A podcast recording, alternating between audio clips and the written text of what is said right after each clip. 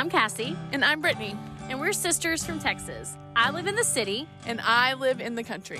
We both homeschool our kids. We love baking bread and making all things homemade. Basically, we're just taking it back to our roots and learning to do things the old school way, the way our great grandmas did. Welcome to This Shalom Home.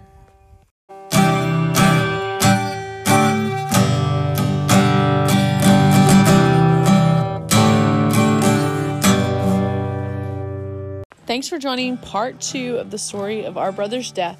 He passed away in a tragic car accident in 2009, and Cassie and I sit down together to share the story of going through the grief of losing our big brother. And so thank you for joining us for the second podcast. If you haven't listened to number 1, make sure you go back and listen. Otherwise, we're going to jump right into where we left off. So, Brittany here, I did go see the car. So I remember that. And like Cassie said, where Shane died, plus where our parents lived, it was this like evil triangle, honestly. Mm-hmm. Like, it's just so sad. I remember the months and months and months after I would come home to visit. It was just, there was nowhere I could drive to get to my parents' house that didn't have such a tragic memory. There was either the last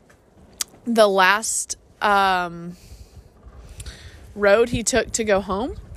There was either the spot where he had his wreck, there was the cemetery, or there was his house. Like, it was all of it. Yeah, like, so he had stayed late at work that night. He worked at, like, a special needs kids home. I don't know how to describe it. Like kids that were very severely ill. Yeah. Like, physically, mentally disabled. Yeah, disabled. And he worked there. He was the maintenance man, but he was painting. He was an artist. Shane was amazing at painting and art and all of that. And he was painting a mural there. And he was coming home late at night. His wreck, I think, happened at 11:16 p.m., if I'm correct. Wow. I might be wrong. But I think that's the time. And so he had been painting that and come home. So for me, for a long time, I was like, every time I would make that trip, okay, I lived in Japan, but that time I was there, and even after I moved back, like, I realized this was the last strip he drove, you know, and that was really hard. Yeah, so I did go see his car with my mom. I do remember because it was shocking because there was nothing on the side of his car. Like, it wasn't like something hit him hard. Like, there was nothing there that looked like the car looked perfect from the front.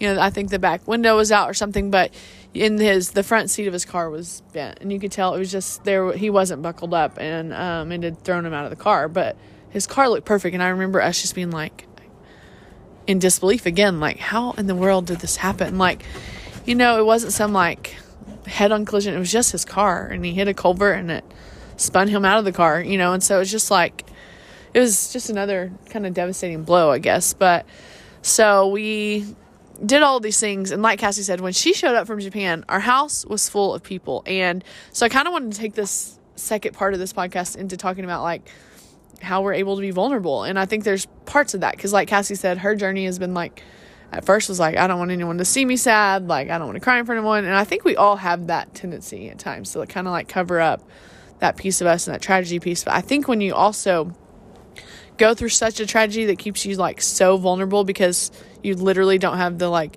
energy to feed yourself or the desire to feed yourself when she was 6 months pregnant or whatever, you like have to have people help you, I guess. And so, you know, there were so many people already at our house. I think even that morning when I got there, either when I got there or shortly after, a friend that I was very good friends with in high school was already there like checking on us. And I remember being shocked. Like, I mean, we were very good friends growing up, and I was shocked that she was there already checking on us. But we were covered in people, you know, just like, and it was sweet. Like, I don't say that bad. Like, with people coming, bringing things for our family, you know, providing food, providing just anything we needed. And it was very sweet and helpful. And so I feel like sometimes in that journey, it just kind of opens it up naturally for you to just have to be open about things. And so I think part of that, losing someone, causes you to open up a little bit more. For me, anyways. I don't know if that's the case for Cassie. She could share. Yeah, I think you're right. I think also it's very important to note, I did go see the car. but I didn't want to. So anyone, if you are facing loss, you're doing these things, I think that it's important you do allow yourself to walk through the things. That way you don't have any regrets. Yeah. Because I may have would have regretted, because I would have heard their story, what I wouldn't have known, because my takeaway also was realizing nothing was wrong with the car or the car seats. Oh, yeah. Which his kids were not with him. And that was one of the first questions I think I had. Yeah. He was coming home from work, working on that mural late in the evening, and his kids weren't with him, but nothing was wrong. And he was thrown out of his car and lost his debit card. Mm-hmm. Do you remember? We went and we walked that property. Yeah. On the side of the road looking, and to this day we never found that debit card. Huh. It was really interesting, it could have gone into the soil or something, but just looking for things. And yeah, but I do think allowing people in, because that's always a very hard thing, and I through the years have grown better at that. And in 2021, when we lost Zion, people came to Brittany's aid, people wanted to help, and I was just like, we're going to say yes, yeah. We're not going to be like, no, because in the same breath, you have to realize, I know me, if I hear someone I know loses someone, I want to do whatever I can to help, even if that means bringing you a meal. Yeah. You know what I mean? Yeah. And so if you're saying no to people, you're stealing their joy too, even when it's hard for you to accept whatever they're trying to give you. Yeah. Yeah. And I think part of, even us being vulnerable, I think they were, Cassie mentioned the blog. She was blogging to, keep us updated on their life. And I started blogging after losing Shane because it was an outlet for me to share the tragedy and what I was feeling. It was almost like an online, journal. And I didn't share it with people. I shared it with my mom and my sister. And I told my mom, I remember telling my mom. I think mom started one too. Yeah, I was you should do this. It feels so good to write it out, right? And it's so interesting. And then from there, we started blogging. And we started doing all this stuff together and, blogging a lot of things, and it evolved, into some life things and home stuff. But even after losing my son, I did the same thing basically, but on social media, and I shared, and I was vulnerable. And I think for me, it's so healing to let it out. And I mean, I am more of a emotionally connected person. I'm I got a degree in psychology. And so that stuff is really important to me. And finding freedom through your issues and tragedy and things like that is really important to me. And so to be open about it is very helpful. And I know it's healing and good. It's kind of like journaling. It's so good for us, and to get our emotions out. It helps you self-regulate and all these other things. And so that was important to me. And so I've always been willing to, I guess, share my life and try to share the realness. I mean, it's hard to share it all, but you try in a way that, there's still some pictures even of my own son that I look at, cause he was born not breathing, and then we got to have him for 3 days at the hospital, and there are some pictures I'm I don't want anyone else to see the hard that is, and the death that's in the picture. Really, it's that's not, I don't know, it's just it's too vulnerable for people, on social media and things like that. But I shared a lot, and I think, I don't know, there's just a lot of things when you go through that tragedy, you just have to say yes to an extent, otherwise you're just digging yourself a lonely, really hard hole. And so she said, people want to help, so you're stealing their opportunity. And I think we've all felt that, we want to help but we don't know how. And so being willing to say yes is giving people that opportunity. Yeah. So I'm not actually near as emotionally driven, that's not the word, is that the word you said? I don't know, I said aware, I think, or something. As Brittany, I would much rather handle my own, get over things myself. I don't know why that's part of my personality, but it is.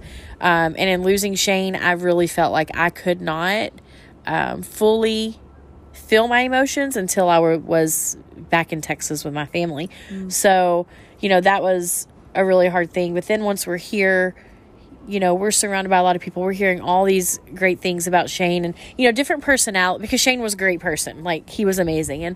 And he had his own struggles in life. I felt he struggled a lot with different things that made life a little harder for him. And I mean, I just think what would he think of us today? Mm-hmm. He'd be so happy to be part of all these kids' lives and just be part of our lives, but that's just not the way it is. But one of the things I want to say is one of the regrets I have. So you have to remember, I had to leave at the end of the year to go back to Japan. And one of the biggest regrets I have is that me, Mom, and Brittany went and cleaned his house out. So quickly. We just thought, we just need to get it done. We got to handle business. And, honestly, I didn't want them to do it without me. But years later, like, we regret that. So, you know, you're able to use your experience. That's what I was going to say. You're able to use your experiences to help people. Mm-hmm. I've said many times, I'm part of a club I never asked to be part of. And that's the club that I've lost a sibling, you know. And Brittany can say that about a couple things now, you know. But you are able to grow closer with people and grow bonds over this. And I've told people when they, you know, when I know they've lost someone, I've learned the things you just don't say. First of all, you don't say, he's in a better place. Mm. Because when you're going through that, no matter what your faith is, that is not something you want to hear or believe. And like, heaven needed another angel. Like, it just doesn't make you feel better. Like, I don't care. No. Like, any of us can selfishly say, we'd rather have them here. And I would always say, he'd be happier here. I mean, how do I know? You know, but like, it's just very hard. So when people are going through something, I'm always quick to send a message and be like, hey, I'm not going to tell you what people will say. I'm going to tell you this sucks. And your first year is going to be horrible. All the first are bad, but you have to make the choice to walk through them. So we went to his house, and the biggest thing about his house that always has stuck out to me is in his room, which, by the way, was our parents' room when we were kids, next to his bed, his phone charger was plugged in. And it stuck with all of us. All of us. Because, you know, it was just a moment where you just kind of break down crying. Because, like, his phone charger was there. He was just planning on coming home and putting his phone to charge and go to bed. Yeah. Like, it's just this, like, how fragile life can be that, like, in a moment. Like, he had all intentions to be back there, charge his phone, living his life that evening. And he was half a mile away. So close. You're like, why? Yeah. Why didn't you just save him, Lord? Like, you're gonna go when there's loss, like, there's anger that comes in there. Yeah. And it doesn't matter how much faith you have. Like, I think it's probably normal, right? Like, yeah.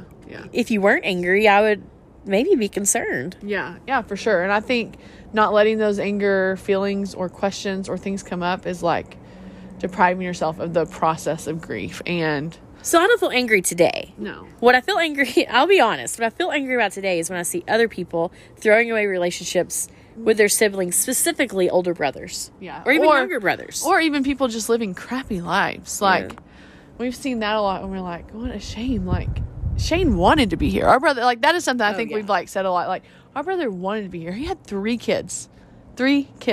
And he wanted to be here with them, you know? And so it's just like, it's just not fair, you know, and it's not fair. And that, I think, is something we can still say. And yeah, so how different our lives would be today, right? And there are times we see things, or we hear things, or we see people or whatever, and we're like, oh, Shane would be an uncle like that, or that's the way Shane would be as a dad, you know. Or I heard something last week, like some funny TikTok video, and I was like, I could almost hear my brother's voice in this man's, like, funny comments to his daughter.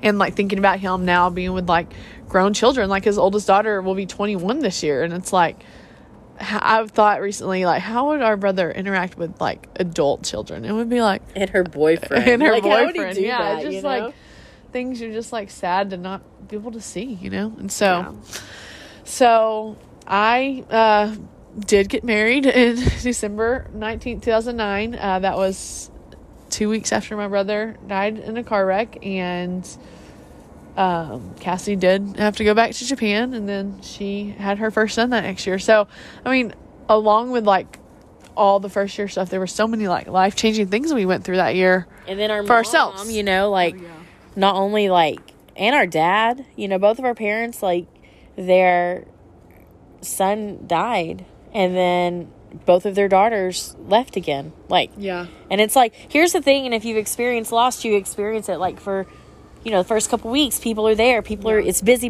and then all of a sudden everyone's gone, you know. And so, you know, if you have someone that is going through something, I would just encourage you, set a reminder in your phone 2 or 3 weeks after it happens, reach out, take them a meal, go have coffee, you know, do something. And I will say, when I got back to Japan, I just had some of the best friends ever over there. I was just reading in my memories the other day, and it, you know, I said, I came back to Japan.